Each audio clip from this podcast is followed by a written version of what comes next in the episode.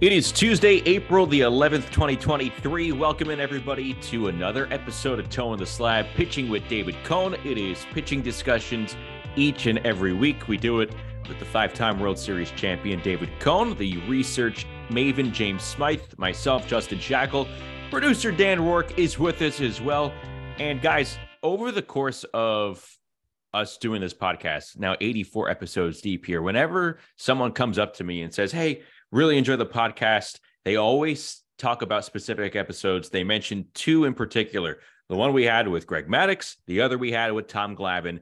And this week, we kind of complete the puzzle from the glory days of the Atlanta Braves because we have John Smoltz on the show, the, the Hall of Fame pitcher and the current Fox Sports analyst, stopped by to uh, talk with us about pitching and everything else that's happening in the game today. Pretty exciting as we uh, we get the big three.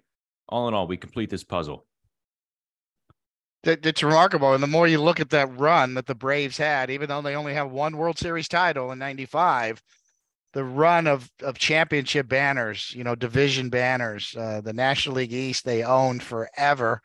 Um, in, in whatever division they were in before realignment, they were owning. So, yeah, those three guys will, will, forever be compared in history to some of the best ever, and rightly so. It's it's so rare to get three Hall of Famers like that all together when they were at a young age. They came up, they learned the game together, they thrived together.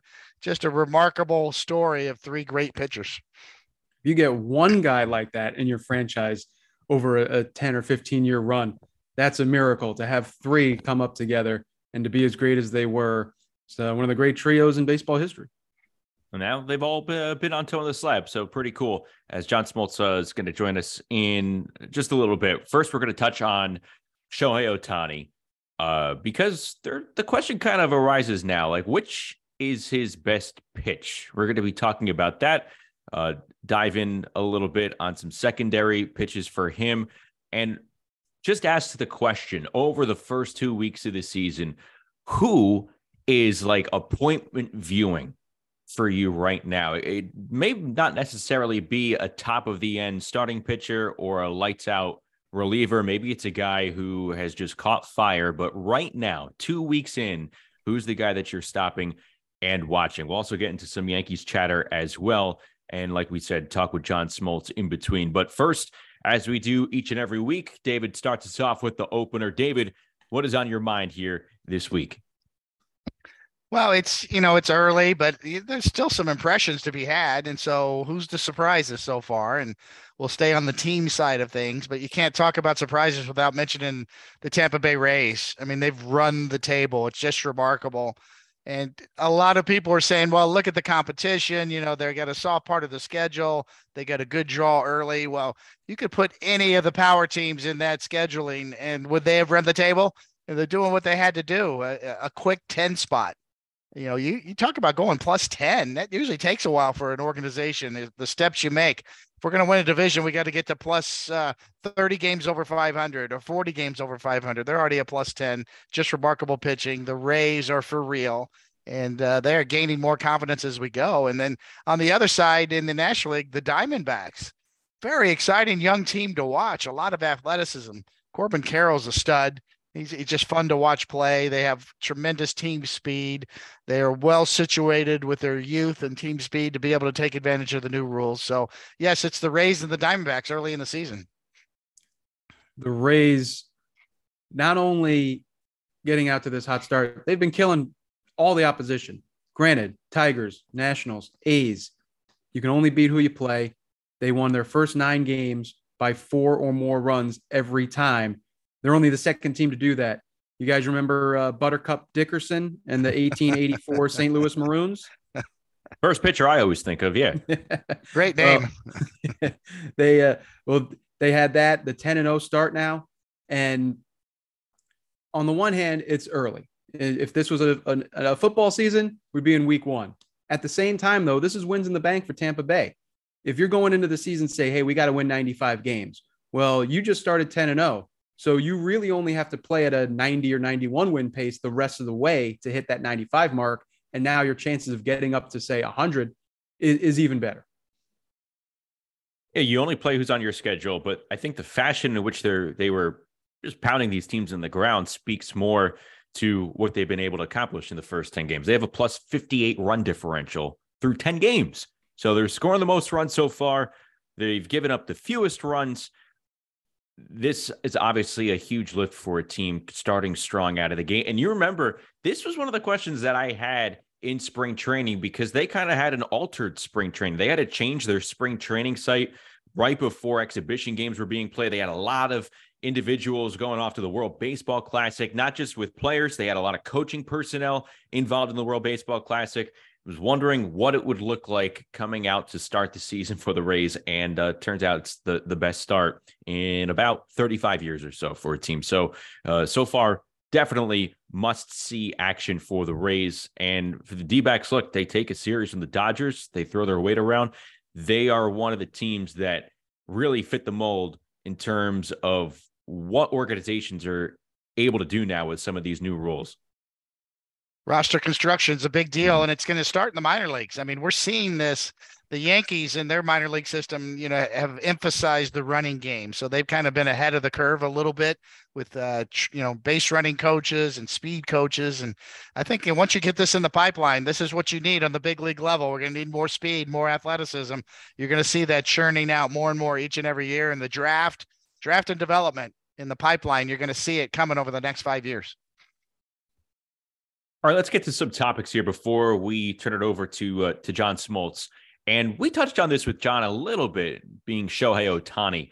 You know, it used to be pretty easy to say that Shohei Ohtani's splitter is his most outstanding pitch. It is lethal, it is disgusting, but I think where we are at now with how he's throwing some of his other pitches and the advent of the sweeper, I think it calls into question which pitch is actually Ohtani's best pitch right now. David, what do you feel is Ohtani's best pitch? The one who struck out Mike Trout, his teammate, in the WBC in that great at bat. It's the sweeper. It has to be. It makes a left hand turn the, the way I define really good sweeping sliders, you know, we, we are calling it a sweeper now. It's a it's more of a horizontal, you know, vertical rather than vertical breaking slider. Um, to me, it's it's almost as if it stops. It gives the illusion of stopping and then making a left hand turn for, from a right handed pitcher. He's got that, and a lot of that has to do with the seam orientation. You know, we I've, I've talked on this where I threw sort of a two seam slider myself and people used to say that, my slider used to kind of stop and make a left hand turn. And uh, you know to me i always wondered you know how i didn't have the analytics i didn't have the high speed cameras. But a lot of pitchers now are learning about using more of a two seam orientation to get a seam shifted wake effect pitching theory but certainly it's gaining momentum every, you know the more pitchers use it and Shohei Ohtani has figured out how to orient his seams to get that more horizontal break and that illusion of stopping and making a left-hand turn and running away from the barrel of the bat. It's the sweeper. Uh, as much as I would like to to you know mix things up, uh, it's a credit to him to already jump out as a, as a great pitcher in the big leagues and then still want to get better the work he's done at Driveline, uh, the analytics that he's that he's been diving into. He's raising his sweeper usage now uh, every step of the way, and uh, just so far this season through his first two starts, batters two for twenty with just two singles and seven strikeouts against that sweeper. And uh, as great as as great as his splitter is, and you know an 097 batting average against his his splitter uh, during his career, but the sweeper has really uh, taken the world by storm. He's throwing it harder than it. Like Ohtani's pitching in and of itself is cool. I mean, he's leading the charge with the, the sweeper surge. The splitter is a pitch that obviously has made a comeback. He throws it better than anyone there. So Shohei Ohtani is literally like if you give him something to do, he's going to do it with style. He's probably going to do it better with anyone. And that's what we're seeing in real time here. So pay attention to Shohei Ohtani. And hey, this kind of leads into the next question we have. He's obviously appointment viewing whenever he's on the mound, but over the first two weeks of the season, who's another pitcher in your eyes who has become appointment viewing to start 2023? Well, I'm going to take you down to Cincinnati and it's really not just one guy, but if I have to say one guy, and maybe you haven't heard of him, but you need to watch Graham Ashcraft pitch.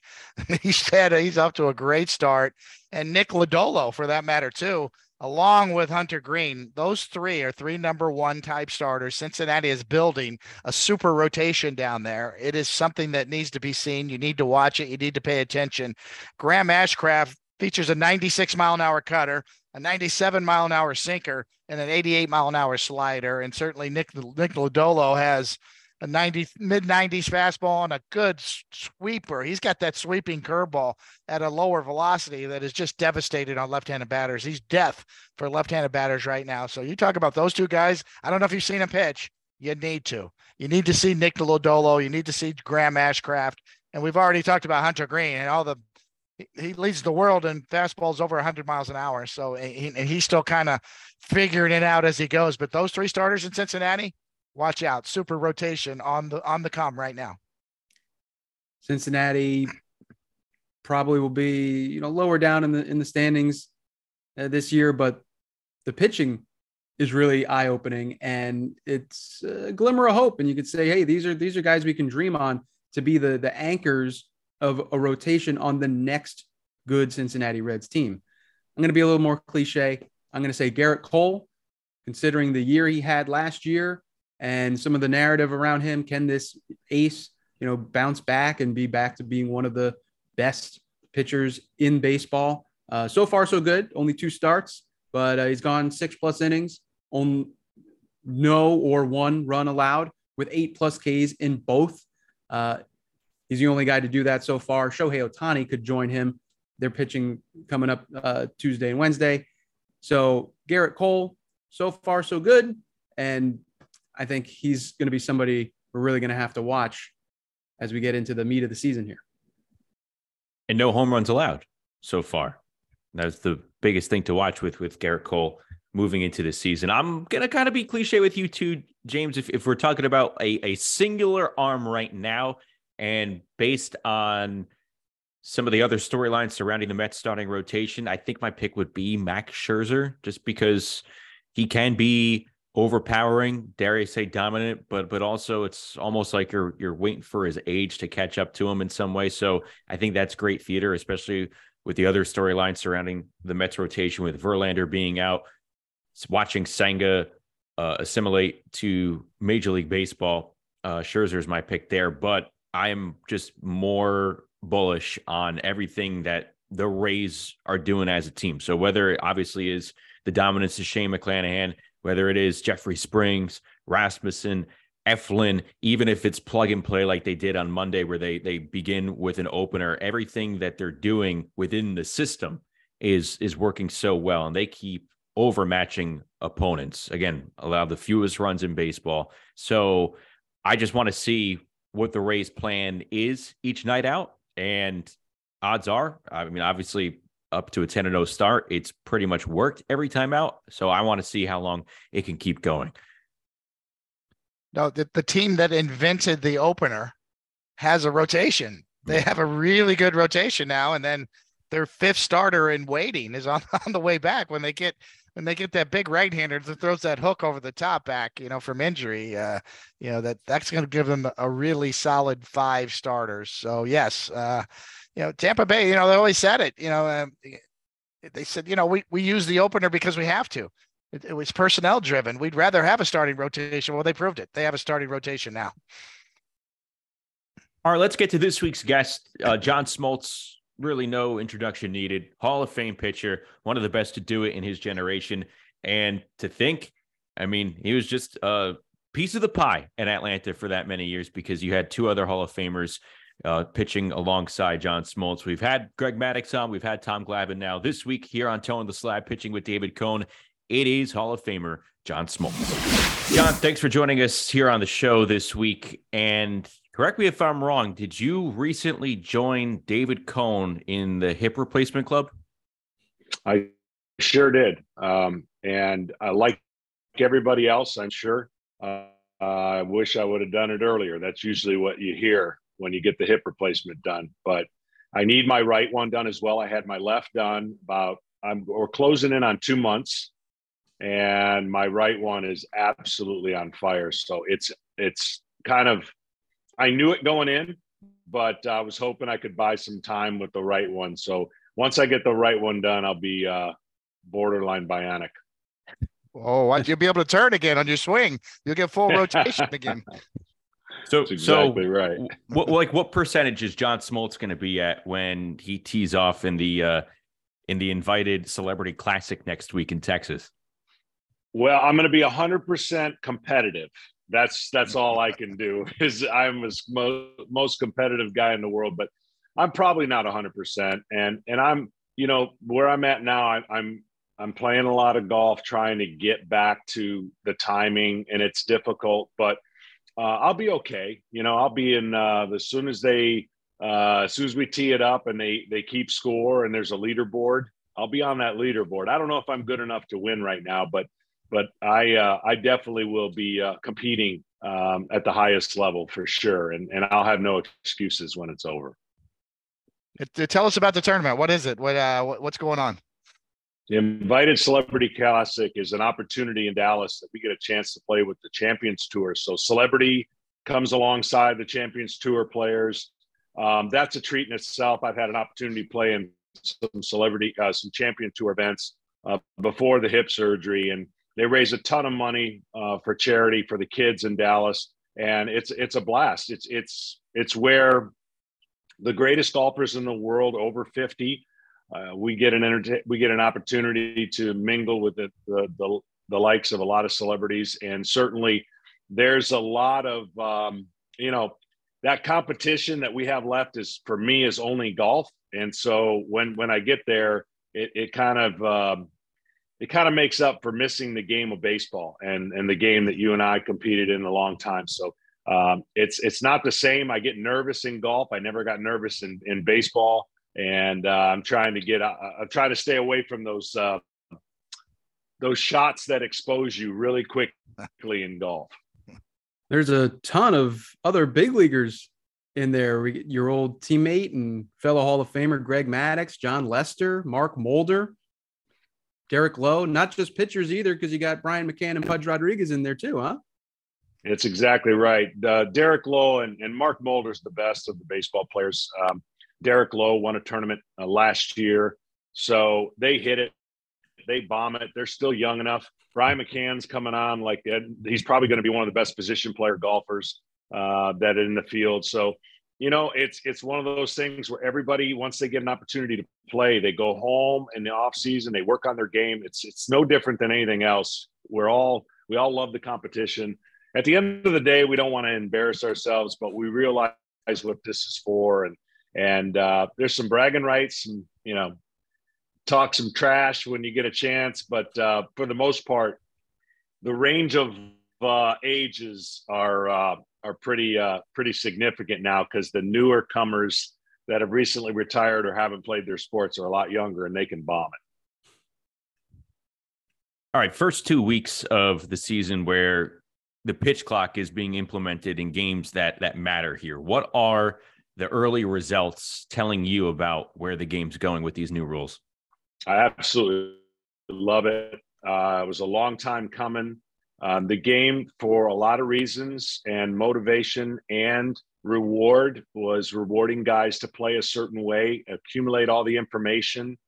Uh, it just, by osmosis, guys started playing slower and the game was taking longer. And the pieces and the chess match and all the things that we love about the game um, took us in a data point. Like when you say the games take three hours and 40 minutes, that's not hating baseball. That's just saying that's the data of the game times taking longer. So baseball took a hard look, took some inventory of fans, and they've made a decision that is going to be one of the best things that ever happens to the game. And within another two weeks, you won't see any more violations, is my my opinion.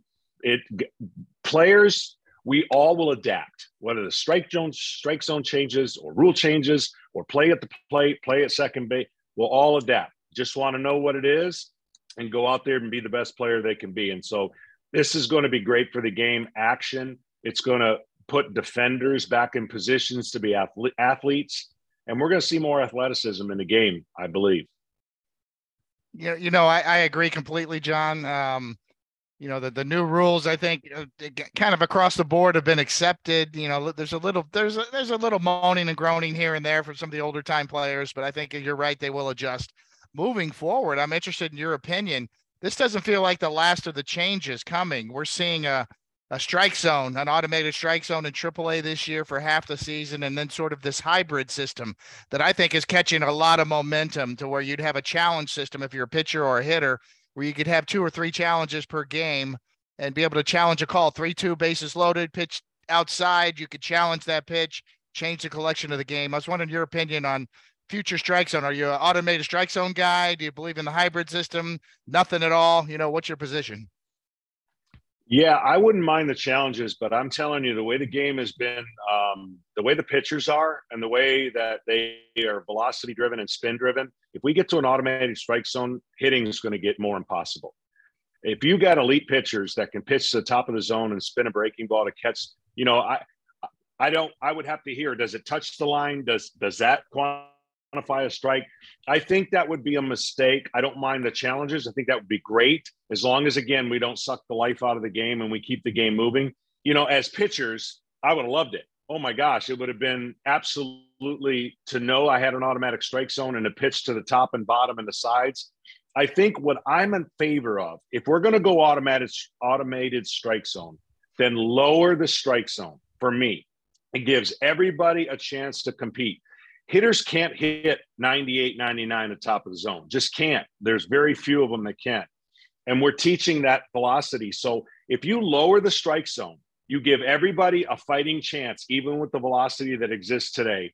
And then hitters can get to a ball that's not a, not, not a good pitch, and pitchers can throw a ball to an area where a hitter can't hit it, and it's a push and pull. But I'm telling you, ever since I heard about the automatic strike zone, all my mind went to elite pitchers, top of the zone, breaking balls, and they're going to have their way with it. So I don't mind the challenges, but if, if, we get to the automatic strike zone, if it doesn't come with a lower strike zone, I think it's a little bit of a mistake. John, you you said something before that caught my attention. You were talking about the time of the game and how if you know by saying a baseball game takes 3 hours and 40 minutes, so many people perceive that as man, that guy hates the game. No, like two things are are can be true at once. Like you could love baseball, you could also believe it was taking way too long with a with a sub 4 hour game. I'm wondering because I, I first of all, I I think it's great that you know you, you're not on Twitter. You don't see probably some of the comments. I'm sure people tell you about them, but there's like that section of of young baseball fans, and that was a prime example who feel like through your commentary, John Smoltz must hate baseball. Like, what would you say to some of those young fans? Uh, they don't know what they're talking about. But you know, when you speak to data points and you speak to to uh, things that are just factual, um, I don't know how that is anything other than than reciting the data that comes through it. When when the game is played in its beauty, the game is awesome, right? Um, what has happened is, I guess I would challenge those people to say, why do you think rule changes came into play?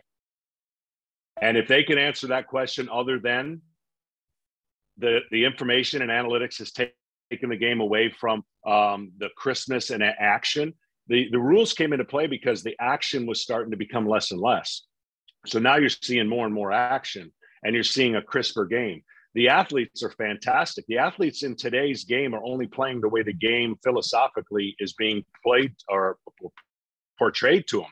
So you can only do so much in a vacuum.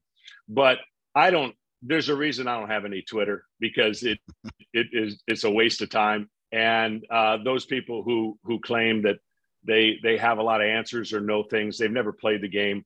And the game in itself, with the strategy that's employed, when every other sport has made rule changes. Every other sport.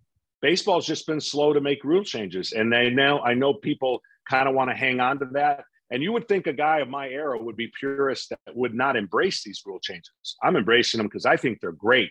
I think we're going to see the athleticism that exists in the game. But when there's a shift, you don't see that athleticism. You see the shift. You see a, a strategy that works.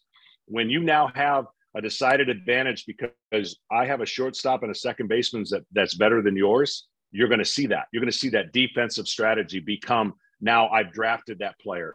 So I don't pay attention to that. Uh, when I do a game, I'm doing a game bringing the the insights that most people wouldn't know because I played the game. And anybody who can can pull stuff out of a computer, there's value there, but they don't understand the insights. They don't understand the feel. They don't understand what goes on between the lines. And I think that's what I can bring. But all that other noise, I don't I don't ever pay attention to it. And yeah, people try to tell me, and I say that's fine. Uh, unless my bosses think differently, I'm I'm good with it. Well, this is something that we can agree on.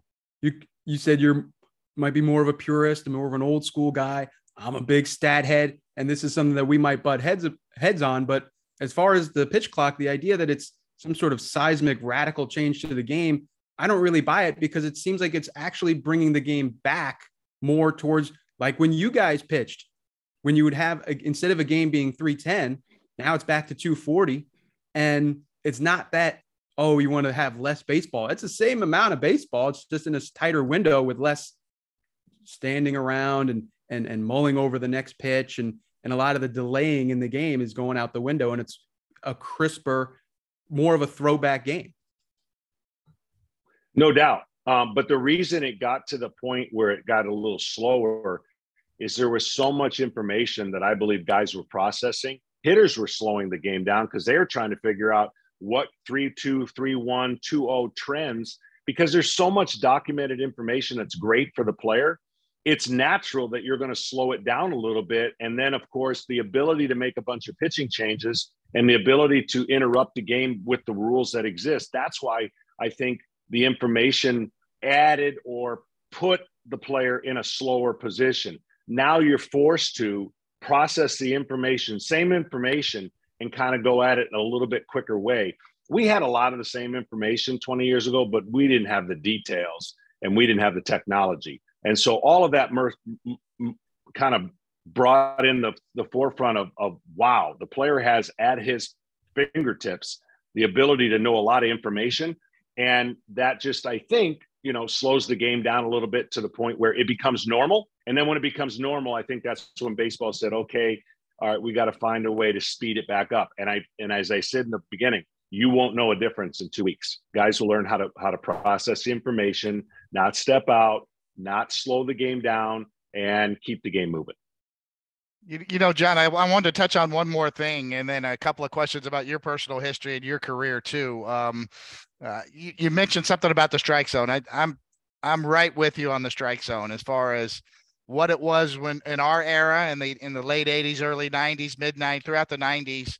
Uh, you know, we get a lot of we get a lot of crap, you know, from our era. You know, Mad, Mad Dog, uh, Glav, uh, you know how much we got off the plate, right? We, the plate was east right. and west, and we used to get a lot more off the plate. In the '96 uh, World Series, I think they had the overhead camera on Fox for the first time. Actually, John Filippelli, who runs uh, the YES Network, was the first one of the first ones to put the overhead cam and show how much far outside we were getting off the plate.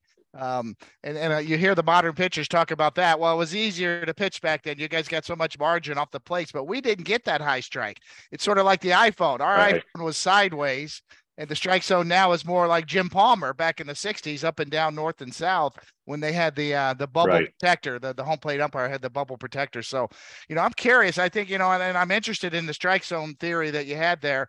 I don't think I don't think people understand that the modern pitcher understands that we didn't get that high strike called at all. If the catcher moved his glove up at the mask, that was a ball in the 90s. I mean, there was no way yeah. those those high breaking balls called. Yeah, you, you know, even data driven, the velocity's gone way up, right? So guys are learning how to throw the ball with more backspin and they're learning how to spin the baseball. So hitting is harder. And the strike zone being an advocate of a pitcher that can throw to the top of the zone not everybody can do it, but we don't have sinker ballers in the game either. So that ability to go east and west is not as important today as it was back then. And that velocity that that was generally an average in baseball 20 years ago didn't put hitters at such a disadvantage to be able to handle a strike or a ball in the middle of the zone. They actually hammered that. So when you think about the transition of the game, they're telling you now to stay off of that pitch because there's too much velocity get the ball down and try to drive the ball, lift the ball that way. You can't lift the ball at the top of the zone. So if you look at all the home runs in baseball today, they're pretty much similar to 50 years ago. They're all mistakes. And very rare do you see a guy hit an absolute perfect pitch on the outside corner away for a home run. Can they do that now? Yes, they're stronger. But I think when you look at the average velocity in the game, then that's the next change as the strike zone comes if you're going to bring in the automated. And look, you're speaking to the choir. I got locked in with Greg Maddux and Tom Glavine all those years about getting this far off the plate. I yeah. lived more in the strike zone because I could. David, David, you lived more in the strike zone because you could, but we also could pitch to the corners because that was a different time we were taught. Today, I'm just being honest. If I was in the game today, I would be forced to throw max velocity up in the zone because I could, spin the breaking ball harder because I could, and that would translate to more strikeouts in theory. Um, and I would sacrifice location to get more stuff. So I get it. And and there's some dynamic arms. My only caveat to that, and my only selfish wish is I want to see guys pitch as long as they can. And I'm not so sure that max velocity and letting it all eat on the mound is is a good criteria to seeing guys pitch as long as they can. That's just a selfish. I love watching pitchers. I love watching carving and hitter pitcher matchups. And I just see that the injury rate has skyrocketed as the velocity has skyrocketed. And the reason there's not much talk about it, in my opinion, is we have more arms to keep replace, replacing the injured arms. And when those arms run out, then I think we'll do something about trying to prevent the amount of injuries that arms are, are getting. And, and that's just an opinion after watching the game, been retired all these years. John, talking about pitch types in today's game, I mean, when you were playing, you had great secondary weapons with your slider, your splitter. I'm wondering, can John Smoltz give us his top three sliders in the game right now? Oh, wow. Uh, um, man, there are so many good ones. I, I, mean, there really are so many good ones. I mean, when you think, I don't even know what to call Jacob DeGrom's. I don't know if that's a cutter or a slider. It's so filthy at 94, 93 miles an hour. Um, you know, he obviously has, um, you know, back not too long ago, I know he's still pitching, but Corey Kluber had one of the best combination of breaking balls you've ever seen. He could break it east, west, north, south, and he had tremendous feel for the baseball and his ability to break the plane i call it top corner bottom corner cut it in, in a in a diagonal was second to none. Uh, um, when i look around the league today and I, and I see the dynamics of of just power arms and you know justin verlander can still break the planes in different ways. He can still create at uh, what is he 39 years old.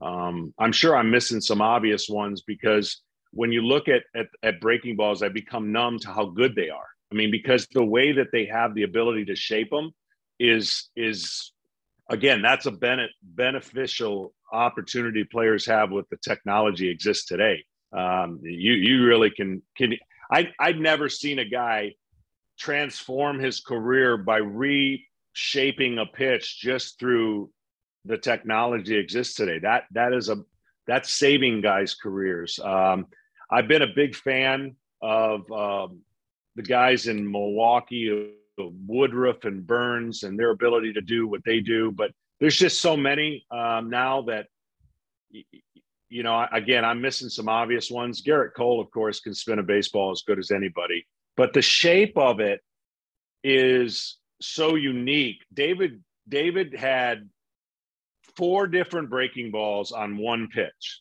So that doesn't exist as much. We're seeing guys do that, but I can make my breaking ball look like three different pitches. Now that's great if you can do it because if you can sweep it, if you can tighten it, if you can backdoor it, those are the kind of ways that you learn how to manipulate one pitch. And nobody better than what Coney could do at different release points. So um, that that's that's kind of that's kind of where we are. We we're in an era where guys can definitely manipulate a baseball. Yeah, you Darvish can spin it. Yu Darvish can spin oh, yeah. it pretty good yeah. too. Yeah. Not enough fingers for you, Darvish. That's yeah, for sure. Yeah. Yeah. David, I think I think we're three for three with the uh the Braves big three praising your slider abilities now. So well, I think, I think I'll tell you one thing. I, I I tell you one thing. I, I'm I'm the one I'm leaving out the most is the one that I'm still I, my jaw drops every time we talk about, about him. Ohtani has one of the most wipeout sliders and split combinations. I mean, this guy, there's not enough words for him, and he's doing it part time. so, kudos to him and yeah. how he's been able to do that. Yeah, he's, he's highly motivated to be that guy. He wants to be that guy, and you know that I think that's the separator as far as you know. You brought this up too, John, in terms of. uh you know, how is he allowed to do this? Most organizations would frown on this. You can't do both. You have to, you know, it's going to take away. You're going to get hurt. Not him. He he's driving the bus. He's like uh, either I'm doing this or I'm going to go somewhere who's where, where they're going to let me do it. That's why the Angels signed him because they let him create his own. He is on his own program and he does what he wants yeah. when when he wants, and that's the way it's going to be with Shohei Ohtani because he wants this so badly. He wants to be the best player in the history of the game. You know that that's how highly motivated he is. No doubt. I wish I knew. Uh, I wish we all knew what the contract was, but you got to believe the contract was something like this. This is what I get to do. This is why I'm going to sign here. And then I would think after a period of time, there would be an assessment to go, okay, in, in theory, probably both can't work. So we'll find out where he's best used and we'll just cherry pick that. Well, he has blown through every stop sign of yeah. every expert that thought this cannot go six to eight years. He's sacrificing one to, to sacrifice the other. And my goodness, he has proven a lot of people wrong. And I never thought this was possible. And I, I just, I'm in awe. I love watching him play. What was it like working the WBC, him at the top of his game? Yeah, so the fact that he was playing and the fact that we had a lot of stars in our lineup, and just the fact that, I mean, golly, to have that Christmas gift in uh, March, February, to have to have him face Trout, you know, at, at the end of the game. Um, he he definitely uh, with his countrymen. There's so much pride, and there's so many stars now being developed over in Japan that you're going to see this new wave. Um, th- their ability to pitch was phenomenal. I, I, I didn't see a lot of them before, and when they uh, everyone that came out was like, "Oh my goodness, this guy's major league ready." And Ohtani in batting practice. This is what I've never seen live because he doesn't take a lot of live batting practice, by the way. He was hitting baseballs over 520 feet in batting practice. So his power, the ball that comes off his bat is every, every single star was watching Ohtani take batting practice in Miami, hitting balls off the straightaway Jumbotron, which I didn't think was possible.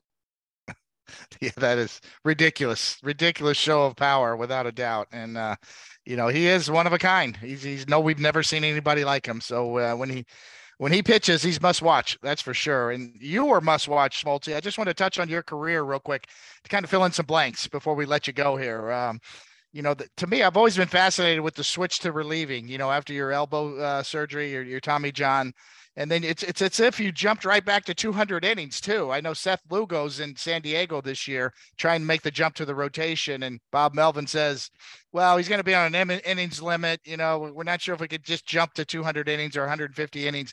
You did it. And I was wondering, you know, not only uh, you know what that was like, but how you did that. I mean, coming off of those four great reliever years that you had to jump right back in the rotation and jump right to 230 innings. I mean, how how did you do that?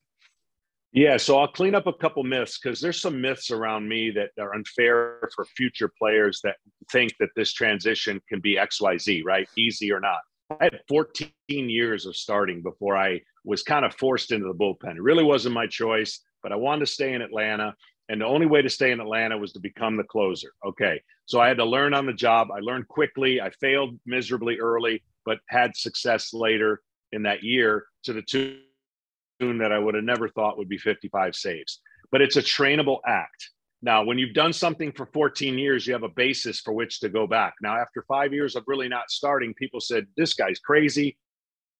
What is he doing? I wanted to return back to starting. I thought that it made our club better. The argument was the chicken and the, and the egg. Well, as a closer, we never won a series. So what's better better for the team? And that was the argument that went on. And I, I, I finally convinced my general manager, look, I've done this 14 years in a row. I can do it again. It's a trainable act. I know how to do it. The fallacy or the myth is when you take a young player and bounce him back and forth with no resume to go back on. That's a dangerous act in the big leagues. I know we do it quickly and we take a, a stud starter who maybe not, and then we put him in the pen and then we bounce him around. He doesn't have his identity yet. So for me to throw out of the bullpen, the other myth is okay, after Tommy John, your elbow's stronger and you throw harder. That's a myth. You were probably pitching with a compromised ligament long enough to where your velocity went down and you just returned back to your velocity. But the myth is out of the bullpen, I'm going to let it eat. I would never throw 98 as a starter. Could I throw 98? Yes. But it wasn't valuable for me at that time to go seven, eight, nine innings. So for me, it's a trainable thing, a mental thing, and I wasn't afraid to fail. If you combine those things together, more people can do them. It's similar to the Shohei Ohtani open that door now. Will we see more opportunities for two way players? Possibly because of Shohei we'll never see another Shohei Ohtani, but at least we'll embark in that that opportunity for players who have two way ability. So I felt bad for a long time, honestly, when when people used my example as to a young player who got birthed in the big leagues. Oh, let's put him in the pen. Oh no, then we won't put him in the pen. We'll put him back. That's a dangerous thing. You can lose a player. I people forget I had 14 years of, clo- of starting before I, I went to the bullpen. And you even with a Hall of Fame career, it wasn't easy transitioning to relieving. You've said before that the most exhausted you felt after a season was after some of your relief seasons. Yeah, I'm going to be honest. I mean, people ask me the question, what would I rather do? It's a no brainer. I'd start 100 times out of 100. But learning to close and learning to be a more impact on the year, I had to train differently, eat differently, think differently. Uh, that first year, I saved 55 games and I uh, blew four saves. Do you how many times I got interviewed? Four times. they didn't interview me one time on a save that I got successful. So it really is. You've got to have a, a, a mind that forgets. You have to be able to be in the moment and understand it's not all adrenaline, but the adrenaline rush is through the roof. It's nothing close to a starting. There's no adrenaline ever the same. And so I did have to learn. It was not in my personality. It was not something I did it because I wanted to be in Atlanta. I wanted to win another championship. And that was the best route at that time. And when it became obvious that that wasn't going to work, then I got back to what I really loved. And I, I can remember it like it was yesterday. Every so called expert said, This guy's lost his mind. He can't pitch 200 innings. No one's ever done this and I led that year's team in innings pitched by 20. And so I, I'm, I'm just within context. People have to understand the context. You can't just use that situation and go, well, that's what everybody can do. And I admit it, it was the hardest thing I've ever had to do in baseball because, yes, was I was throwing a baseball, it's the same, but it's not the same. Even a position change in baseball is not the same. So you have to learn how to do it differently. Only player in history with at least 200 career wins and 150 saves. John, thanks so much for the time here. We appreciate it. We'll uh, we'll catch up with you down the road and have the time of your life with uh, at least one half of your hip intact at the invited uh, celebrity classic next week. Yeah. Hey guys, I appreciate it, and uh, I'm gonna, I am going to have the time of my life. The fact that I can play again is pretty cool. Very nice. Thanks again, Smoltzy. Got it. we thank John for coming on. And David, near the end, he was talking about the transition, the back and forth with the rotation and the bullpen. And he kind of called himself like a poor example because teams follow that model. Like, oh, if someone can do it here, like, you know, we could easily re- repeat this. It's repeatability. Uh, he he reiterated why that doesn't work. Why do you think it's been so difficult for maybe some teams to see the forest through the trees and remove themselves from that way of thinking? Well, I, I just think there's so much more medical data now, and the teams are they you know that they've poured they pour so much money into their training staff into the medical data part of analytics. You know, you've heard me say this. There's so many subsets of analytics. I want to hear somebody say the analytics. I it just is a it's a clue to, that they don't understand analytics and how it works and all the different subsets. So within the medical data part, the only thing they can chase in, in that area is try to protect guys from fatigue. We know that fatigue leads to injury. So that overuse, that overusage that used to be prominent back in the 70s, 80s, and 90s is a thing of the past because that's the one area they can stop it. We have more pitchers on a roster than they used to have. We have more arms that, that that's multi-mentioned. So the, the days of a starting pitcher throwing 130 pitches are a thing of the past. Uh, extra rest, extra maintenance. It's just going to be it's going to be a different way of, of of going about it, about how they're going to try to protect these guys. So any comparisons to the past kind of gets lost in that shuffle. It, it's irrelevant at this point because it's just not going to be allowed. I threw 166 pitches one night at Shea Stadium in 1992 in a one to nothing shutout. I was three two on everybody. I had 140 something after eight. I'm okay. I'm okay. I'll go out. I got it. I got it. That's just never going to happen again. It brings us to our next topic because there is a pitcher with the New York Yankees right now, whom many people are wondering bullpen rotation, long term, which best suits him. And as we we start a, Yankees discussion, we'll bring our fantastic producer Dan Rourke into the picture as well. Clarke Schmidt has had a, a spotty start to his season for sure. There have been multiple injuries within this starting rotation. Fans, I think, are looking for a guy who was not perceived to be part of the big five to begin the season to step up here. Uh, Clarke Schmidt's getting an opportunity to prove himself as a starter. Hasn't worked out so far. So, how long of a leash can Schmidt have as a starting pitcher in the Yankees rotation? Well, he's going to have he's going to have more opportunity. Uh, you know, it's because the the replacements aren't quite ready yet. So you're going to get a couple more chances, and they need him to succeed. So he's going to get every opportunity to succeed. But with that being said, he needs to find the right formula. You know, it's more to there's more to it than just coming up with a cutter to get left-handed hitters out and learning when to use that and how to use it and not overuse it. And I think that's kind of been a problem early for for Clarke Schmidt, especially the second or when he has been able to stay in the game long enough to get to the third time through the order.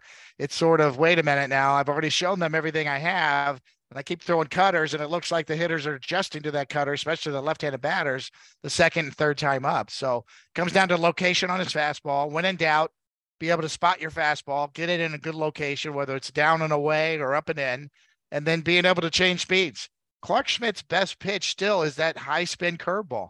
That's always been his calling card. That's why he was a number one draft out of college, even though he had Tommy John surgery.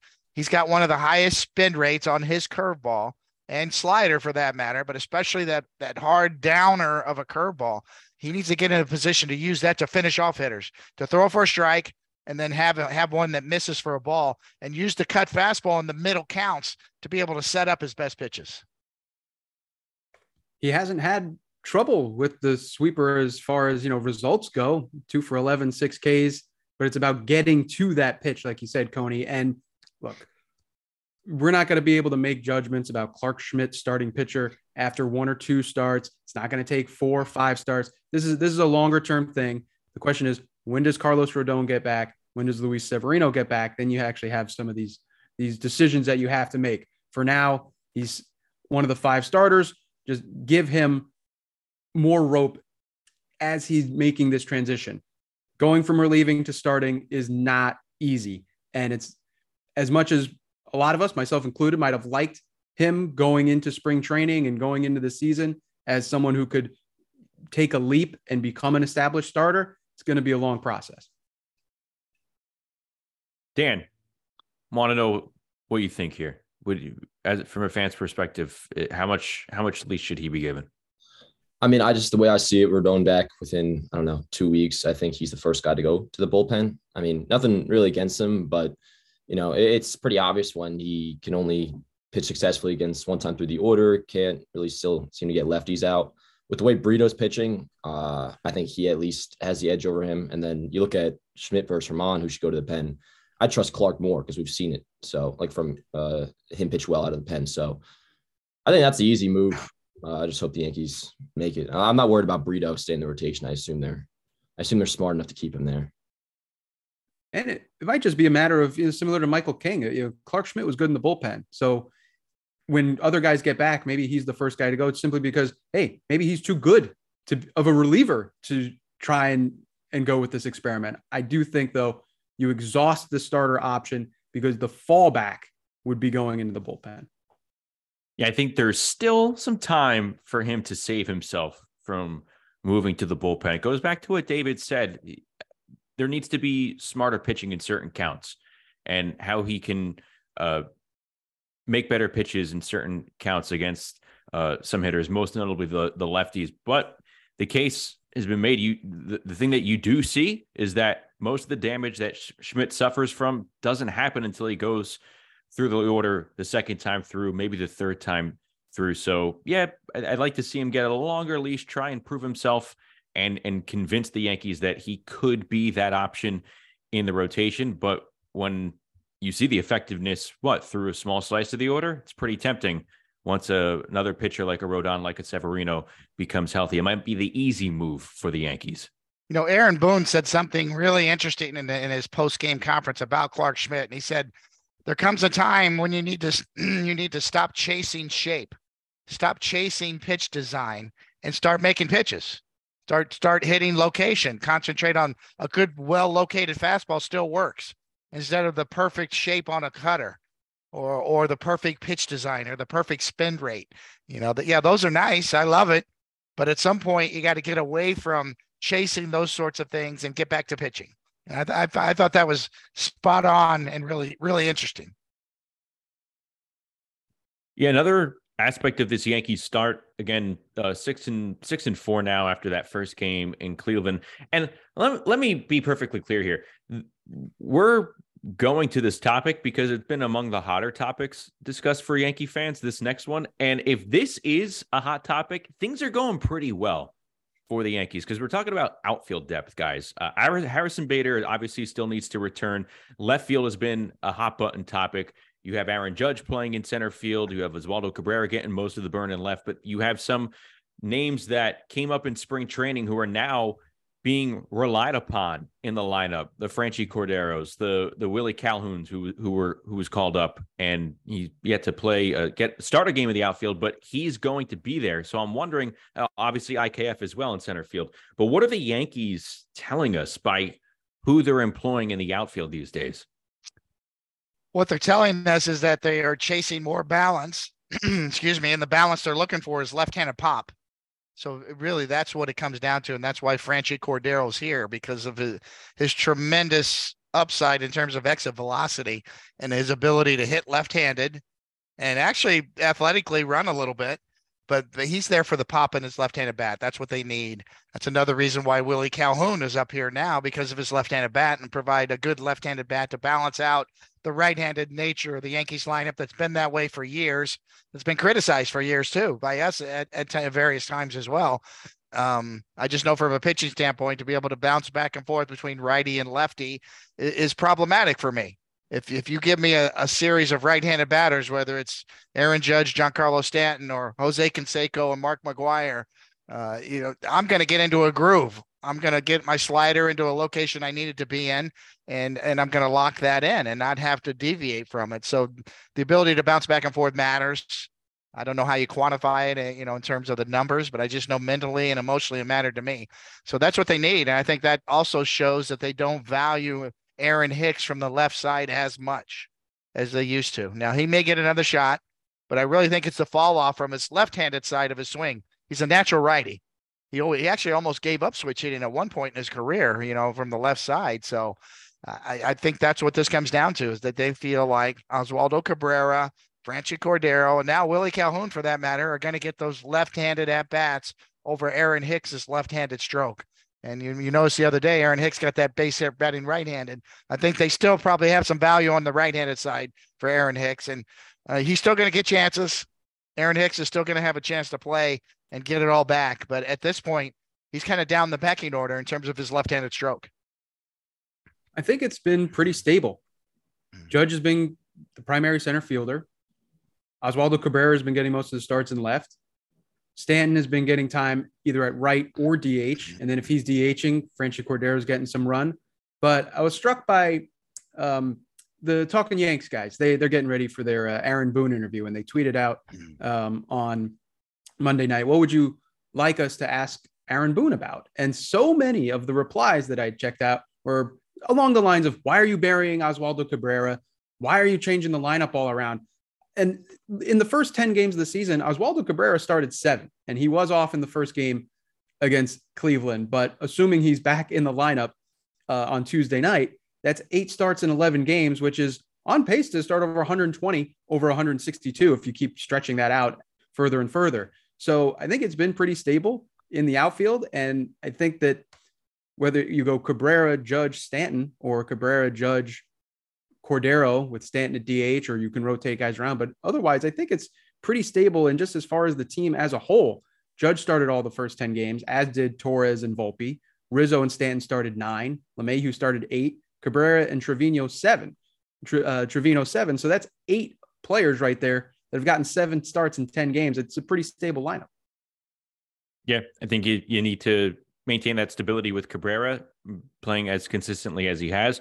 And at this point, ride whatever impact that Frenchy Cordero can can give you. I think you owe it to the team to to ride that out because he could. I, I hate sounding this cliche, but he could become this year's hidden gem. He could be that Matt Carpenter type. And I again, I I can't stand those like when you do those comparisons. Like who's going to be the unsung hero this year? Eh, there may not be a guy each and every year, but at this moment, based on what he's shown you so far, keep riding it out. Figure out what you have with with Frenchy Cordero. All right, guys, that's gonna ride it out for this week's episode. David, where are you at this weekend on Sunday Night Baseball? Oh, we're going to Houston, down to Houston. Uh, it's going to be the Battle of Texas, and we're hoping we're going to get Jacob Degrom on Sunday night. We're not sure, but it's the Rangers and the Astros, and uh, baseball's big in Texas this year. Very nice. Coney will have it on ESPN. We'll have I'll be on KayRod with uh, Michael and Alex over on on the Deuce. So another KayRod show go, along with Coney's broadcast. So we got Astros, Rangers, a little, uh, a lot of Astros and Rangers and Phillies on the on the April slate for Sunday Night Baseball. Beautiful. That just means a lot of Texas brisket for both of you. So uh, report back. Let me know how that stuff is. Uh, big thanks to John Smoltz for joining us this week. Please subscribe to our YouTube channel so you do not miss anything that we have streaming each and every week. For David Cone, for James Smythe, for our outstanding producer, Dan Work, this is Justin Shackil. We will talk to you next week on Toeing the Slab, pitching with David Cone, a production of Jomboy Media.